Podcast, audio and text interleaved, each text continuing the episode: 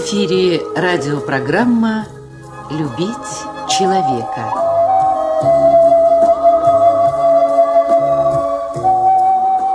У микрофона автор и ведущий радиопрограммы писатель Константин Антишин.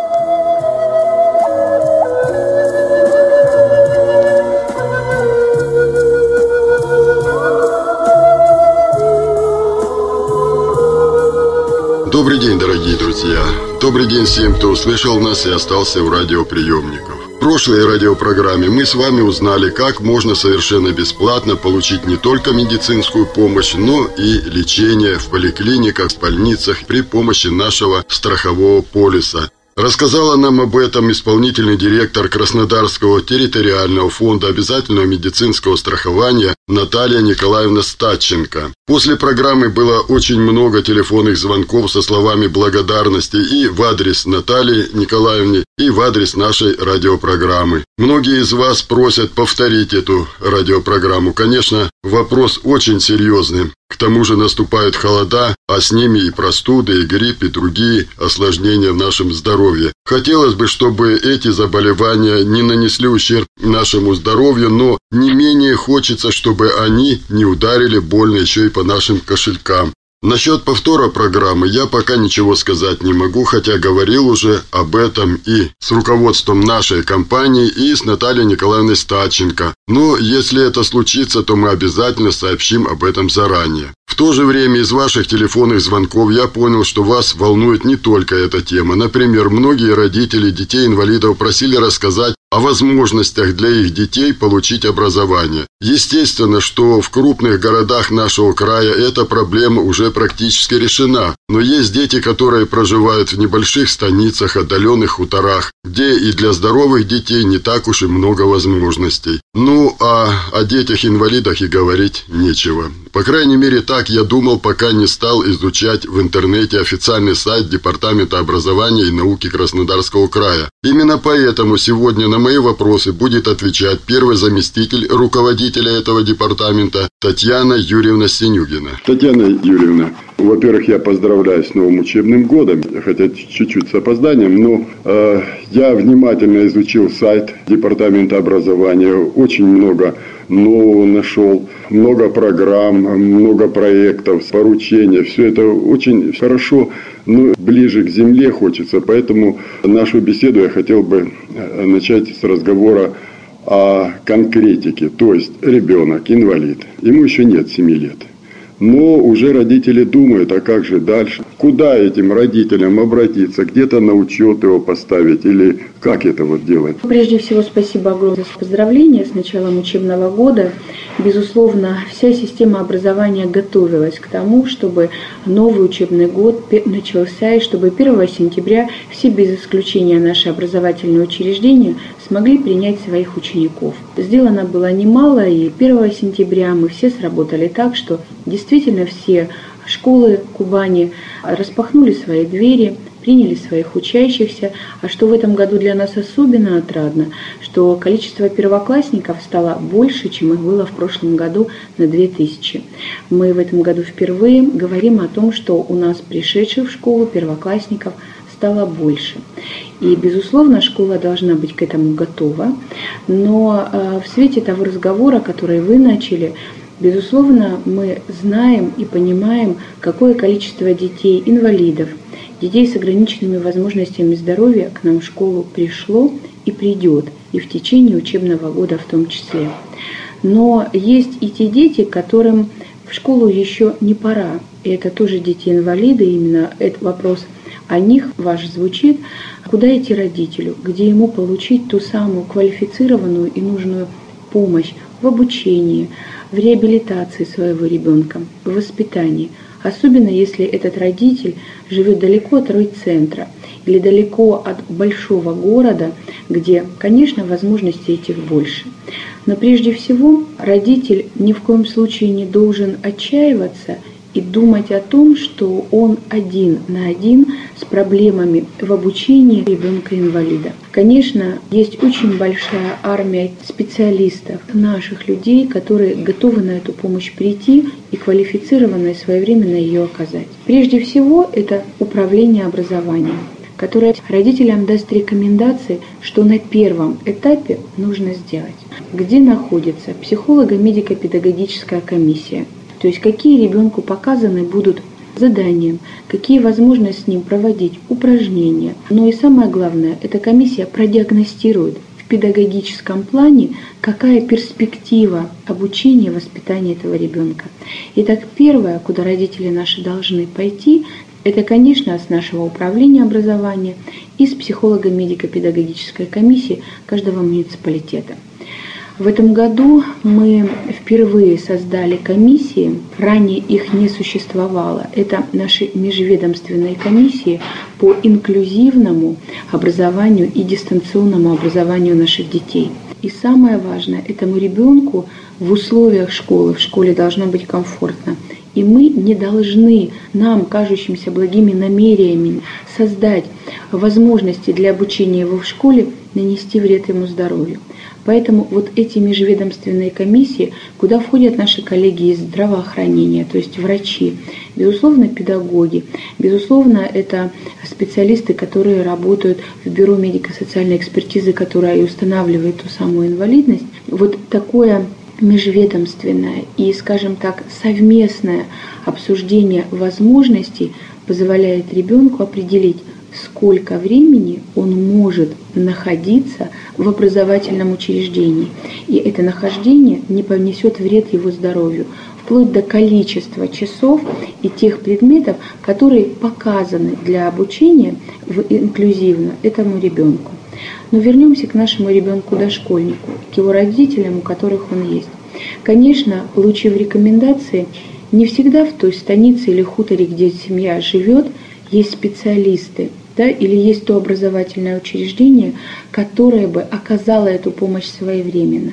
Условия таковы, и ситуация в настоящее время такова, что возможности в каждом населенном пункте, в каждом нашем маленьком поселении Кубани создать условия для оказания такой помощи на сегодняшний день нет.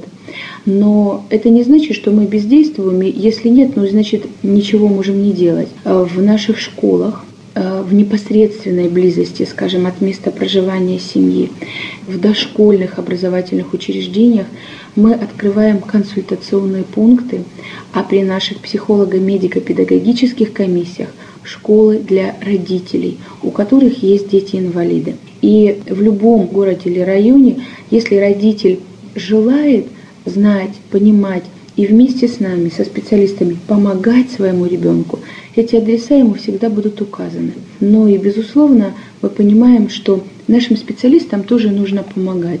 И если есть рекомендации, то же самое психолого-медико-педагогической комиссии или того же консультационного пункта, то как бы тяжело родителям не казалось это выполнять, очень настойчиво, очень последовательно все это нужно делать. Поэтому, наверное, начинать нужно визита в управление образования, с знакомства со специалистами, которые этими вопросами занимаются, а в их арсенале есть все те самые адреса и есть все те самые специалисты, которые помощь, конечно, окажут.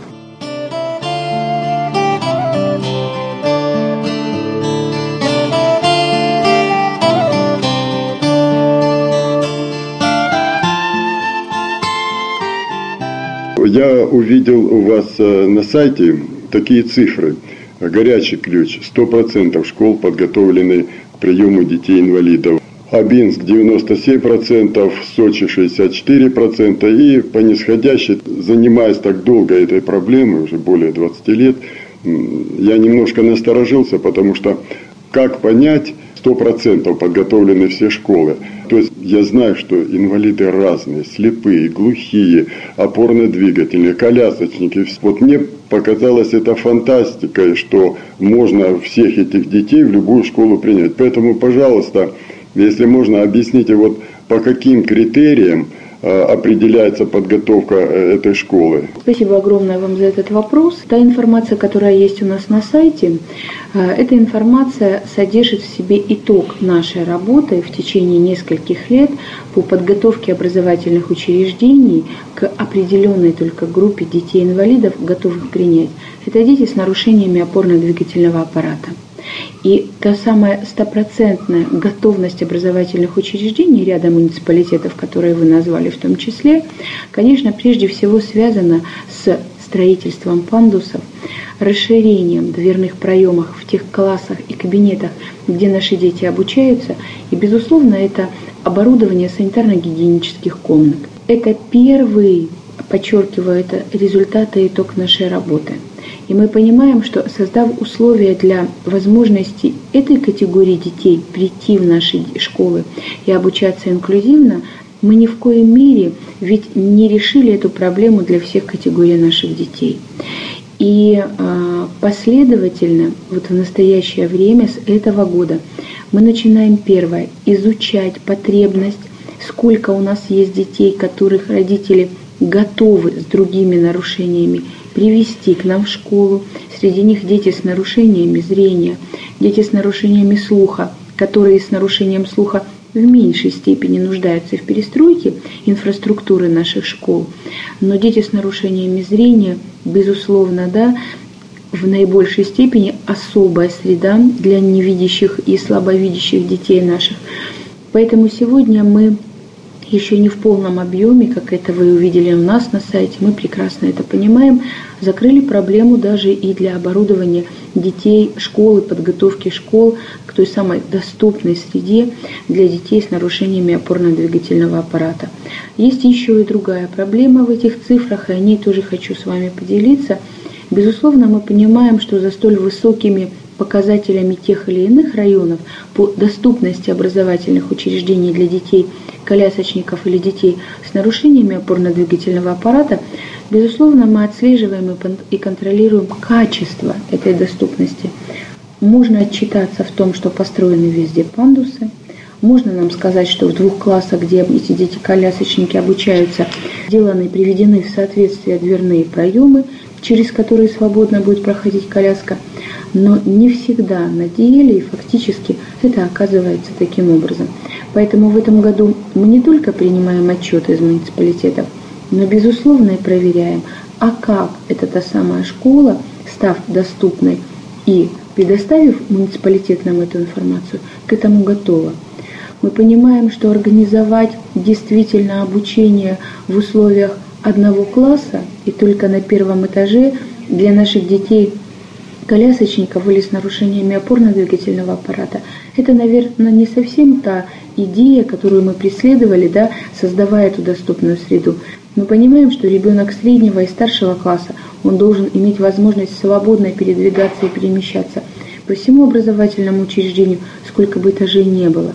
И поэтому очень э, следующий этап достаточно затратный, и мы это реально понимаем – но в то же время ставим для себя это как целью, чтобы в тех школах, где у нас есть дети с нарушениями опорно-двигательного аппарата, дети-колясочники, у нас, как в наших высших учебных заведениях, появлялись и подъемники. Но даже в тех образовательных учреждениях, которых сегодня у нас нету детей-колясочников или детей с нарушениями опорно-двигательного аппарата, и нам говорят, ну а для чего нам тогда столь затратно выполнять работы, перестраивать инфраструктуру, это очень неправильная позиция, потому что мы не должны ждать, когда к нам этот ребенок придет. Мы должны создать все условия и быть готовы в любое время, когда бы он у нас не появился.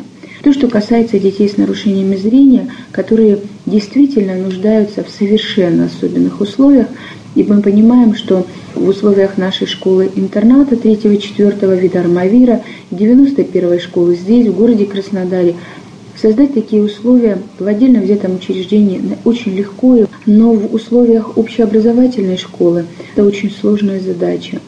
Для этого есть как субъективные, так и объективные причины, и мы тоже это реально понимаем.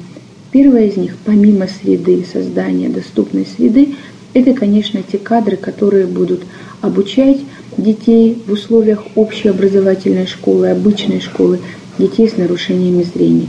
Сегодня на первом этапе мы говорим о результате, который у нас есть, по первым элементарным условиям для принятия в школу, в другие наши образовательные учреждения детей с нарушениями опорно-двигательного аппарата.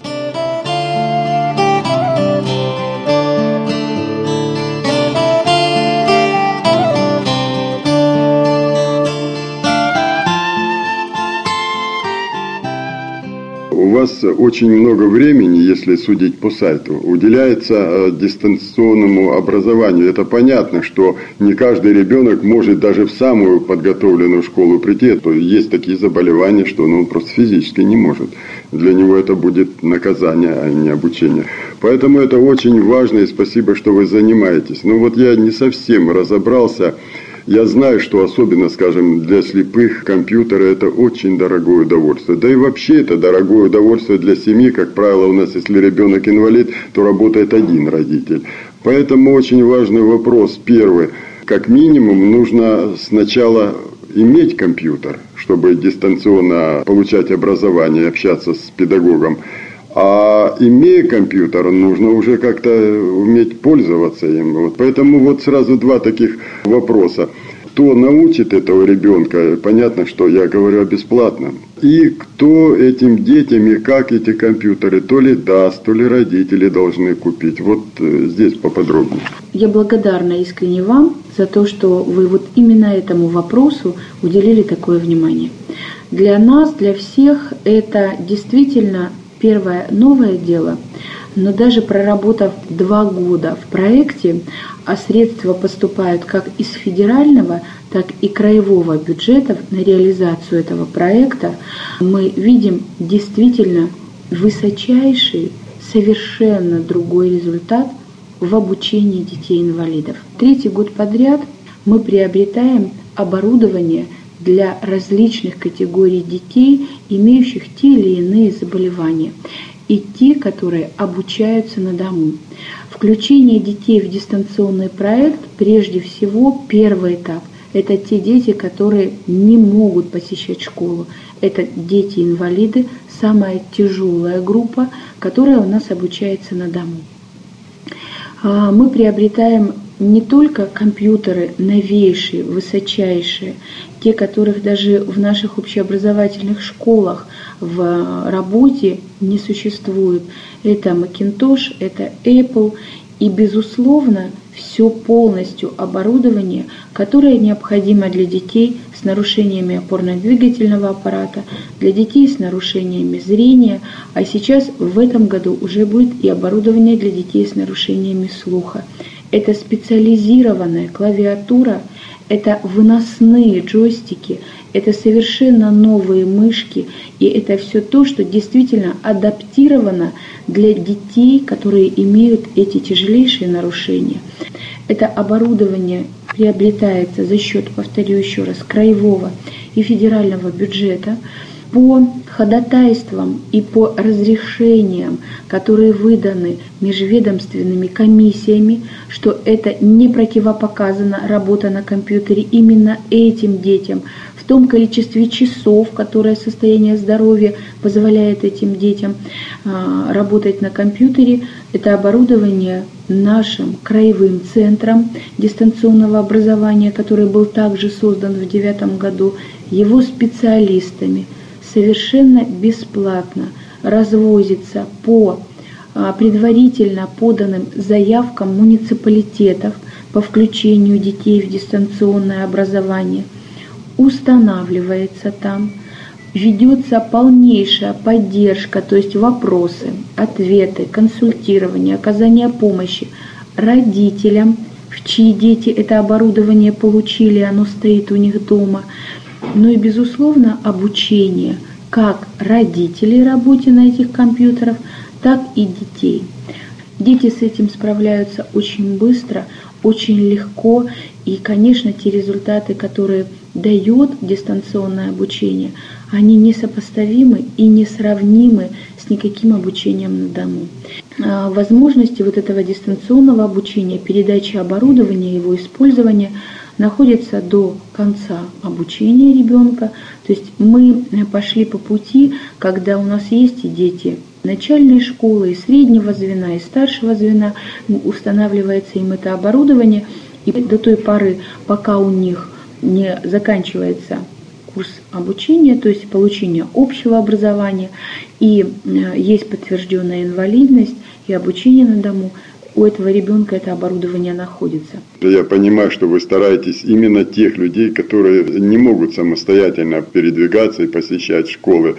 Ну вот, вот одинокий хутор где-то, туда и автобуса нет, и ничего. А там он не такой уж совсем, э, чтобы он не мог школу посещать. Ну и просто нет поблизости, а он не может просто добраться. Ну, скажем, ну проблема э, с опорно-двигательным аппаратом. Такие дети могут рассчитывать тоже. То, что касается отдаленных школ и отдаленных хуторов, и отсутствия школ в отдаленных хуторах и необходимости и возможности организации вот такого обучения для детей-инвалидов там. Одной из целей и задач, которые мы решаем в условиях дистанционного образования, и является доступность того самого качественного образования для каждого ребенка, независимо от места его проживания. Поэтому с этого года в рамках модернизации образования Краснодарский край отрабатывает свой проект региональный. В районе есть базовая школа. Эту базовую школу за счет средств краевого бюджета мы оснастим современнейшим оборудованием и создадим все условия по высокоскоростному интернету для того, чтобы на базе каждого муниципального образования – был создан вот такой центр дистанционного образования, а не так, как у нас сейчас один краевой, и он обеспечивает реализацию этого проекта во всем крае. Каждый муниципалитет будет иметь дистанционный центр с оборудованием более современным, чем тот, который даже есть у нас сейчас в краевом нашем центре дистанционного образования. И вот этот муниципальный центр – будет и осуществлять то самое обучение детей-инвалидов независимо от места и удаленности их проживания. Кроме того, мы на следующем этапе будем решать проблему не только детей-инвалидов за счет этих муниципальных дистанционных центров, а, как правильно вы и сказали, тех самых отдаленнейших хуторов и малокомплектных школ, где качество образования – конечно же, не столь высоко, как нам хотелось бы на современном этапе. И поэтому и малокомплектную школу мы будем в дальнейшем подключать к этому дистанционному центру. Ну и говоря о дистанционном обучении, конечно, это возможность расширить круг для общения, для взаимодействия тому же самому ребенку-инвалиду и его семье.